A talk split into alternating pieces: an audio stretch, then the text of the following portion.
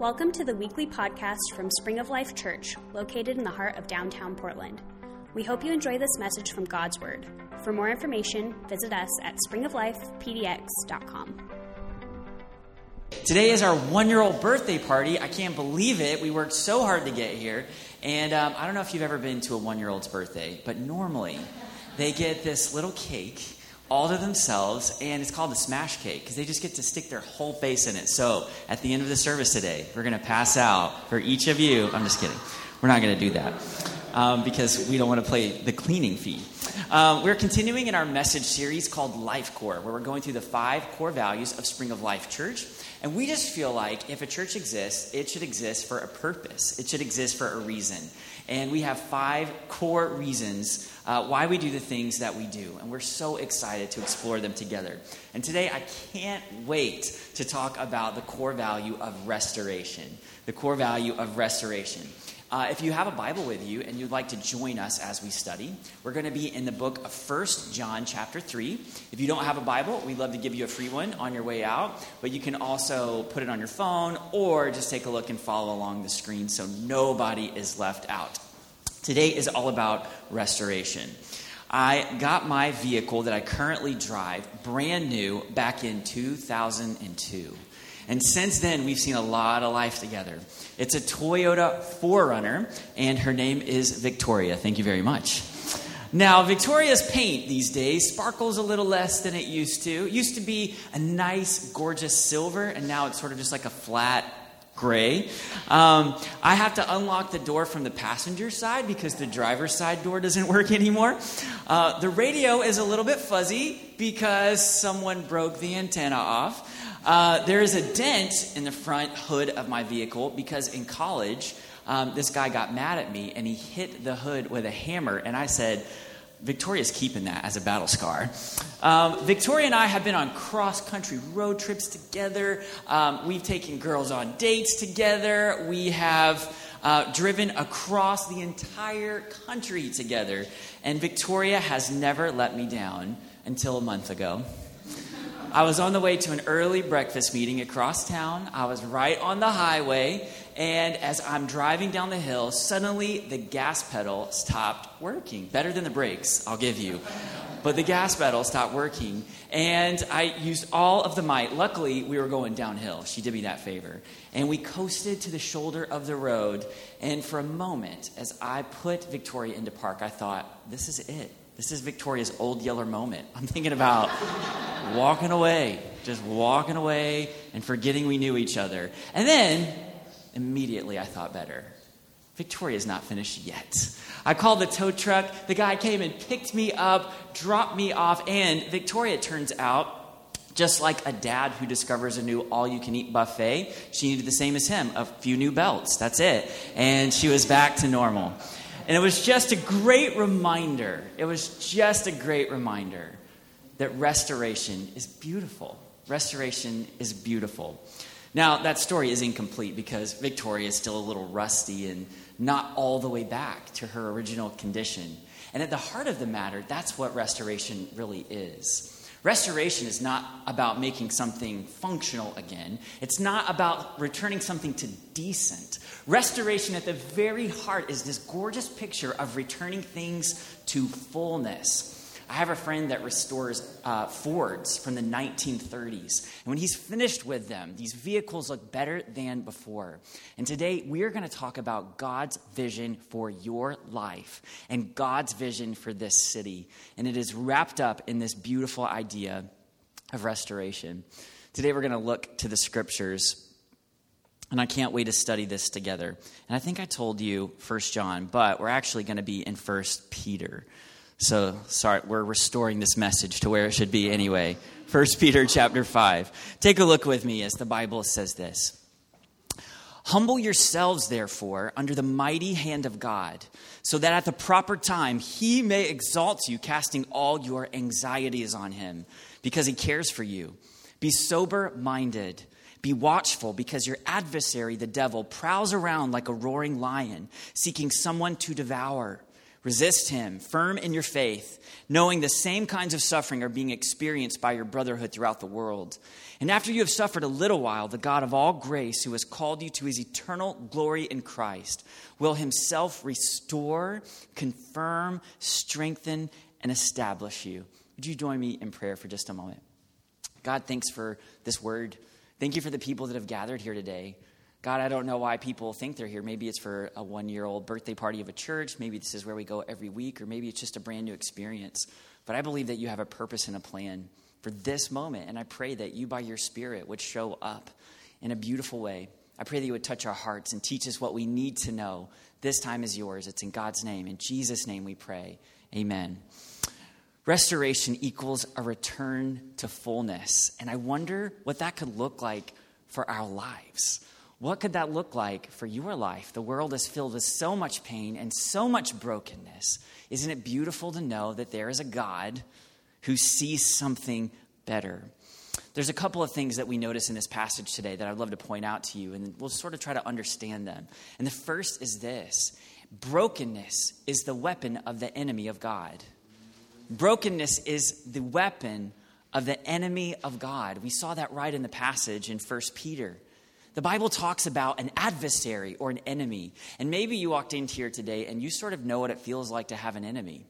You know what it feels like to have someone who's undermining you at every turn. You, maybe it's in a workplace, maybe it's a relationship, maybe it's a family member, maybe it's someone that you've tried to lose contact with, but it's really difficult to outrun their influence. The Bible says if you've ever felt that way deep inside, it's because there is an enemy, and he has an agenda for your life, and it is to steal, to kill, and destroy. The Bible paints this picture that he's like a roaring lion couple of years ago, I read a great novel that they made into a film called The Life of Pi. And it was a story about how a young boy was shipwrecked and he found himself in a lifeboat with some interesting creatures, one of them including a tiger. It paints this ferocious picture of what it feels like to be trapped with a beast that could end your life at any moment, to feel their hunger in a visceral sense. And the Bible is using that exact same image. For a character, the Bible calls the devil He's our enemy, and brokenness is his weapon. I have people ask me the question all the time if God is so good, then where does all this suffering come from? And to be honest, I think it's a fair question. I think it's a fair question. This Bible, this verse, would argue that brokenness, that pain, it's the weapon of the enemy of God. The Bible said it was always God's plan for you to live a life of fullness. God made you so that He could know you, to love you, to fill your life with joy, inexpressible and good. And yet, there was this grand temptation to live life that was godly but without God, to have the goodness of God without the presence of God. And because of that, rebellion and sin entered the picture. The Bible goes on to teach us that sin is not a neutral thing. It's not a set of behaviors that we do or don't do.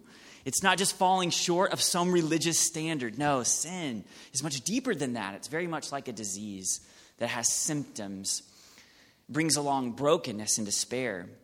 And maybe we've seen that in our own lives. Maybe I've paid the consequences for my own sin, but so often, doesn't it seem like we're paying the consequences of other people's sin as well?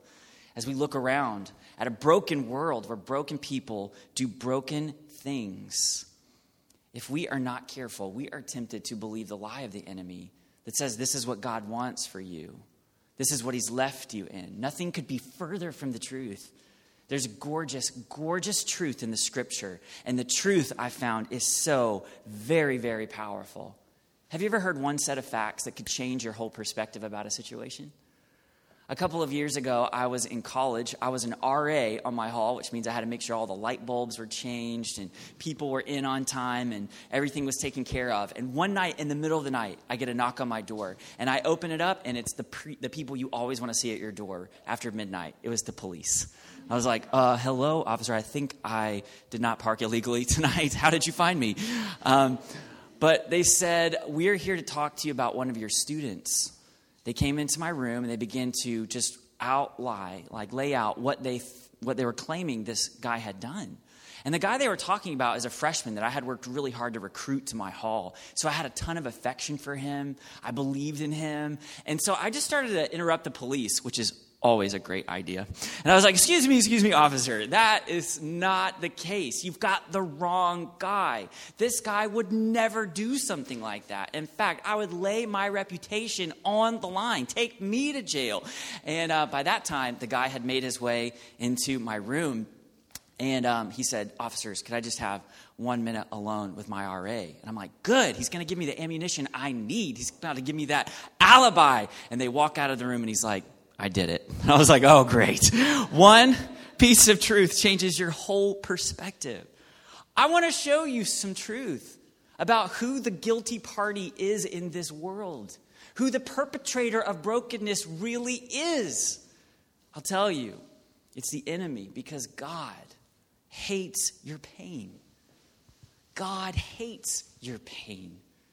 Just like you hate your pain, God hates your pain. The glorious thing is because He's bigger than our pain, because He's bigger than our circumstances, He might have a plan to use it for our good. What Satan meant for evil, maybe God means for good, but God hates the fact that you experience pain. In fact, we see in Psalm 34 18 that the Lord is close to the brokenhearted and saves those who are crushed in spirit because we have a core value of restoration, one of the ministries of our church is a website we've just launched this past week. It's our soft launch, so we'll tell you about it. It's called someonehearsyou.com someonehearsyou.com. And each week we go out into our community in Portland and we just listen to stories to people who live outdoors, who are houseless in that community. And we believe that in that moment of just hearing someone and hearing a story from a different perspective, we can give dignity in the moment. We can learn more than we thought we could learn. And it's shaping us. But what we're trying to model in that moment is that God comes close to those people who need Him most. You don't have to live outdoors to know sorrow and suffering. In fact, I've talked to some people with everything this world thinks is meaningful in life lots of money, big houses, lots of influence. And they're deeply miserable. Even in those moments, God hates the pain. Not only that, do we see that God hates your pain, we see that God feels your pain. That's such a crazy idea. Are you telling me that the inventor of DNA, the one who spun the cosmos into being, the one who shapes every molecule of life. You're telling me that that grand being would know how we feel? That's exactly what the scripture teaches in Hebrews 4:15. It says, "For we do not have a high priest who is unable to sympathize with our weakness, but one who in every respect has been tempted as we are."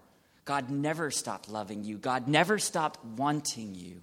And if you feel pain, he feels it too. But the story isn't over yet because God absorbed your pain. And this is the glory of the gospel. People ask me all the time, why is Christianity different? One of our slogans that we say when we invite people to church is no religion, just Jesus. What are we trying to say in that moment? We're trying to point out this idea that religion, I mean, it invokes this feeling of obligation that I've got to do good to impress God. I've got to somehow let my actions and my assimilation to this new set of behavior somehow please this distant, angry deity. And yet, the gospel paints a glorious, more true, more fulfilling, more hopeful story. It's so good that I just want everybody to know it. I want everybody to know it. The Bible says this in Isaiah chapter 53. It's talking about Jesus. And by the way, this was written 700 years before Jesus ever stepped foot on planet Earth. But what Christ came to do for you was prophesied. It was always part of God's plan. And this is what the Bible prophesied about him that came to pass. Isaiah 53 3. It says, He was despised and rejected, a man of sorrows, acquainted with deepest grief. And we turned our backs on him and looked the other way. He was despised and we did not care, yet it was our weakness that he carried. It was our sorrows that weighed him down. And we thought his troubles were a punishment from God, a punishment for his own sins, but he was pierced for our rebellion.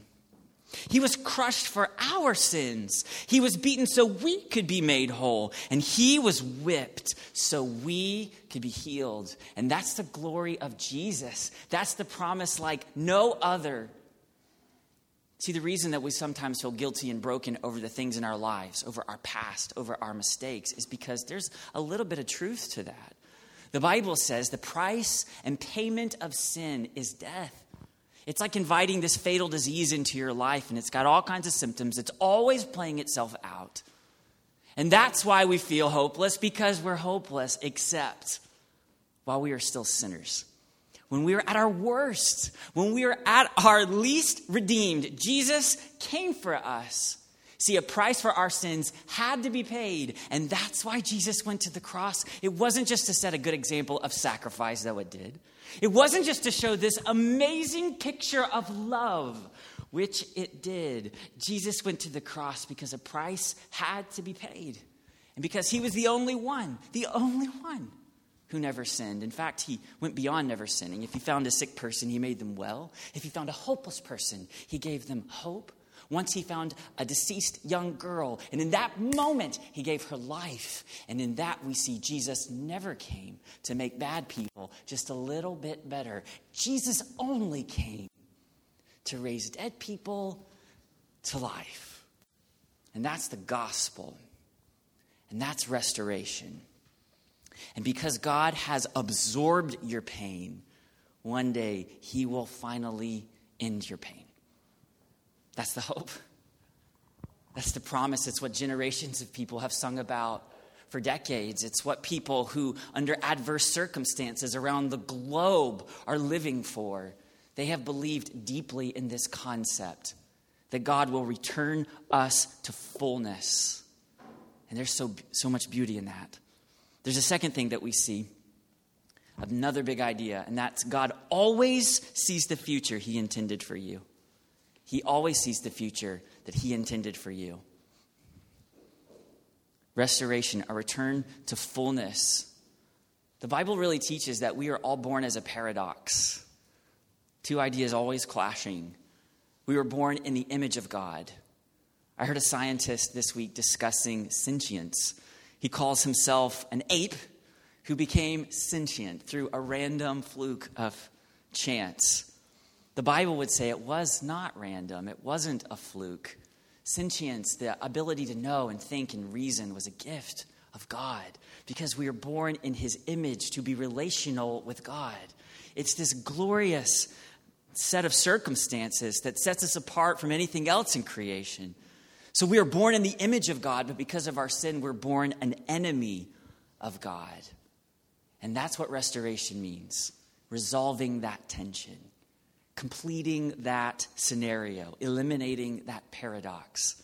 That in Christ, we become in the image of God, we become friends of God, to know God. I think some of us get afraid of this idea of restoration because the first part I just discussed to you, we're all on board with pretty much, at least in theory. Born broken, be healed. Okay. Born hopeless, find hope. Okay. But there becomes this moment of distrust where we all get caught. And so I want to talk about that for just a few moments. I think there's some of us that are afraid that if we go forward and trust God for restoration, we're going to get a botched job. A couple of years ago, an 81 year old woman in Spain in a sanctuary decided that she was going to restore um, an ancient painting of Jesus. And let's look at the results. This was the original. This is what she found, and this is what we end up with. Started as Jesus, wound up as Picasso. I think so many of us are afraid that if we give God our lives, something misshapen or strange or unfamiliar is what we're going to find on the other side. But in doing so, here's what we really do our vision of Jesus is so much less who he really is, and we create this botched version of Jesus in our own hearts. Can I tell you this? When we allow Jesus to be who he really is, he will make us who he always meant us to be. That's the glory of restoration. We see the vision of God for our lives in the garden, in the Garden of Eden, where God said, You're my people. I give you myself. Reign with me, rule this world with me, and let's multiply. We see this beautiful vision of God, of beauty, purpose, and intimacy. And because of sin, that vision was broken, but never, never, never forgotten people from different religions and uh, places on the political spectrum, there's one thing that most people can agree on, and that is we love to watch Chip and Joanna Gaines on HGTV. There's a healing aspect. And so I think um, I just got some photos because I had fun today looking at restoration, and we're going to make a point with it. So, you guys want to see a couple before meets after moments? Okay, so we have this old, gross house with all kinds of junk, and then after they got their hands on it, it looked like this. Ooh, beautiful. Okay, let's take a look at the next one. This one I actually saw this episode. It was an old country house that was filled with critters, like living organisms, had taken over out of neglect. And when they got finished, it looked like this restoration, a return to fullness, better than it ever looked before. And then this next photo, uh, it's just um, my walls in my last rental were this color, and we moved. That was like the best thing was just moving away from that yellow color. But when Chip and Joanna Gaines got done with this room, it looked like this. So pretty. There you go. And there's just something great about watching something returned to its original intention. But this paints another picture of why we can trust the restoration of God.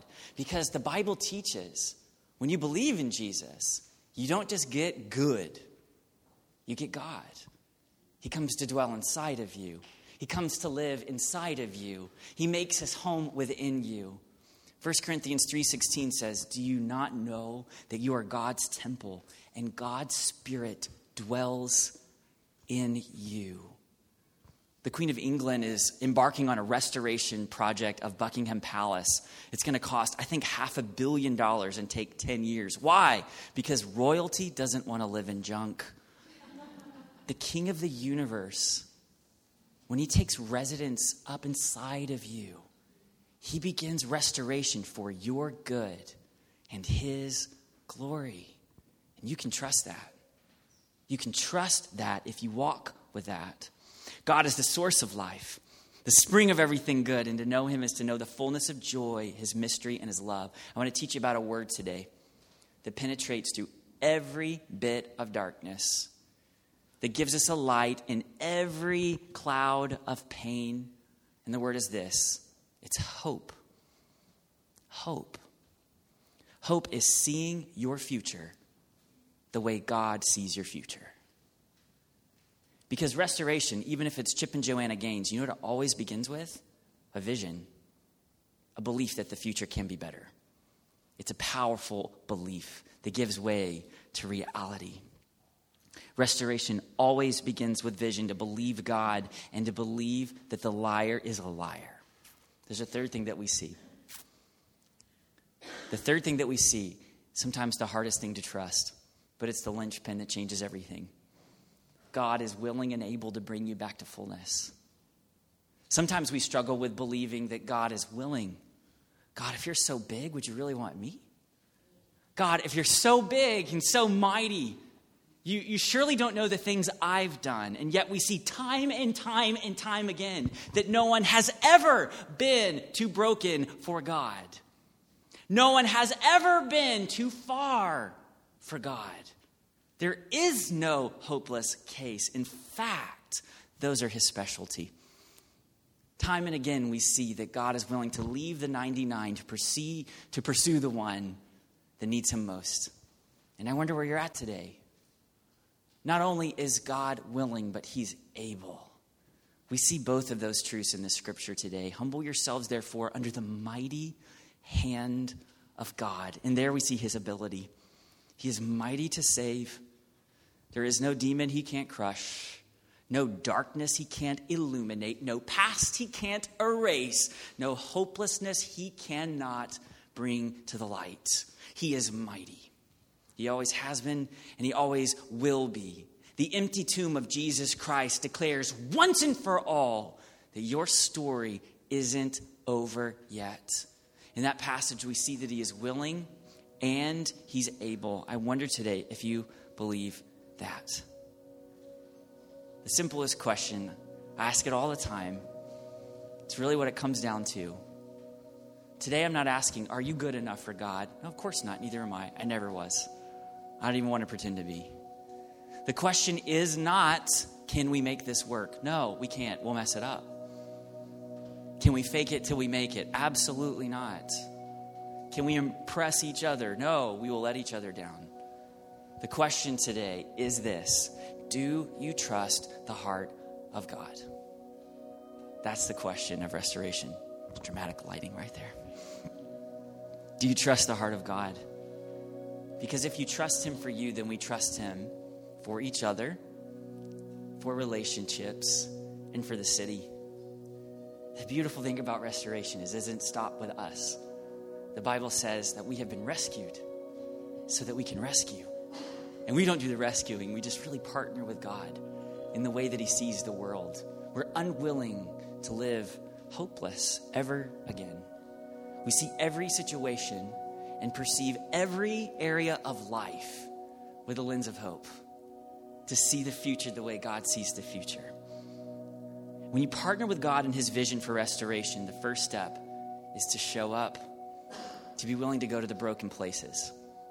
The second thing is to see what God sees, to see what God sees. And the third is just to say yes to Him. He knows what He wants and He knows how to do it.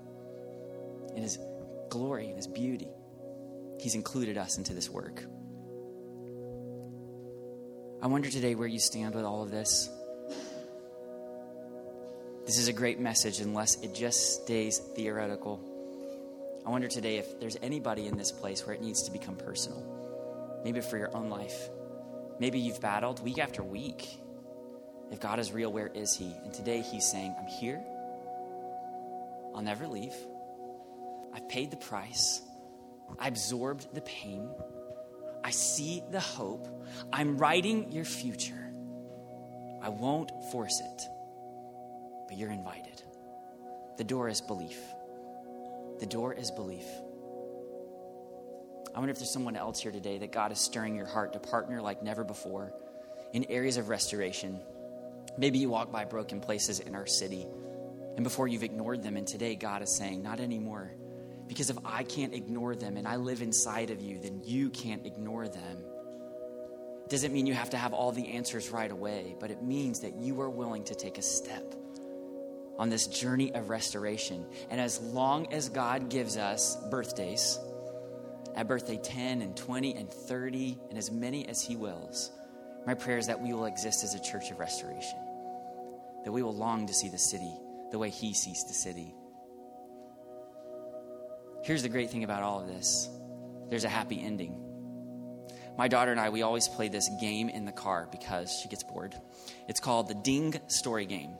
So the way it starts is we just start the story, whoever does. Once upon a time, there's a girl with long red hair, and she went to the forest. And then you say ding, and you call someone else in the room. So we actually played on the way to church this morning. And um, we like to go back and forth and make up outlandish elements of the story. And sometimes giants are involved and dragons. There's always a princess. And um, one day, I think I was just displaying a wicked sense of humor. And I think somebody said, and then they all died, the end. And she was like, no, that's not okay. I'm like, wait till middle school, you'll love it. But right now, and she said something so powerful. She said, The story has to have a happy ending. She's right. And yours can. And in Christ, it does. In Christ, it does. the Bible says that one day this world will pass away. It's got a shelf life. But there's a kingdom that He's building, and it's beautiful. It's where every tear has been wiped away, every wrong has been set right, every hope has been fulfilled, where joy is full. It's the kingdom of God. And the reason it's so good is because no sin has ever entered there. No sin will ever enter there. And the only people who can go to this kingdom are the people whose sins have been paid for by the work of Jesus Christ, by those who've accepted that gift. And the Bible says that you don't just get to go there as a second class citizen. No, you go there as a member of the family of God. And the Bible says there you will live with him as a co heir of the Son himself. See, when God restores, it's not just to fullness, it's to overflow. I wonder today if you've ever walked into that relationship with Jesus. I want you to know today it's your choice. It's totally your choice. Our job here is to tell the story and to give the invitation. But if God is real, and I believe that He is, I always invite people to get him in on the conversation. And so, to do that, just to give some focus, if you feel comfortable, just bow your head and close your eyes for a moment. With your head bowed and eyes closed, I wonder what God is saying to you right now. Maybe you're still dealing with just the actual hurt and pain of the past. Maybe new things are coming to your mind right now. I always recommend to be honest with God. The Bible says you can cast all of that on Him, all of your anxieties on Him, because He cares for you. Maybe in this moment you are recognizing and realizing that while you love God, you like this story, you've never come to a place where you've given Jesus your life. You might be asking, what does it look like? There's a beautiful passage in Romans 10 that paints a picture. It says that if you will confess with your mouth that Jesus is Lord, what that means is to make him the king of your life. God, I believe that you're mighty. You get the control of my life. My yes is on the table. The second thing the passage says is to believe that God raised Jesus from the dead. That's saying you are the powerful one. You're able to overcome any circumstance. The Bible says when you come to that place in your life, you give your life to Jesus. That is the moment you become a new citizen of a new kingdom that is coming and in little bits and pieces has now come. I wonder if there's anybody today that you would like to take a moment and make Christ the king of your life.